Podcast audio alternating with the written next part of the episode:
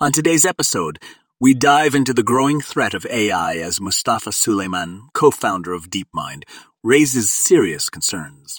In a recent interview, Suleyman emphasizes the urgent need for responsible development and regulation of AI to combat the potential dangers it poses.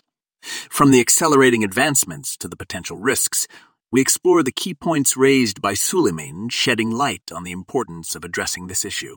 Tune in to learn more about this pressing topic and find the link to the full article in our show notes.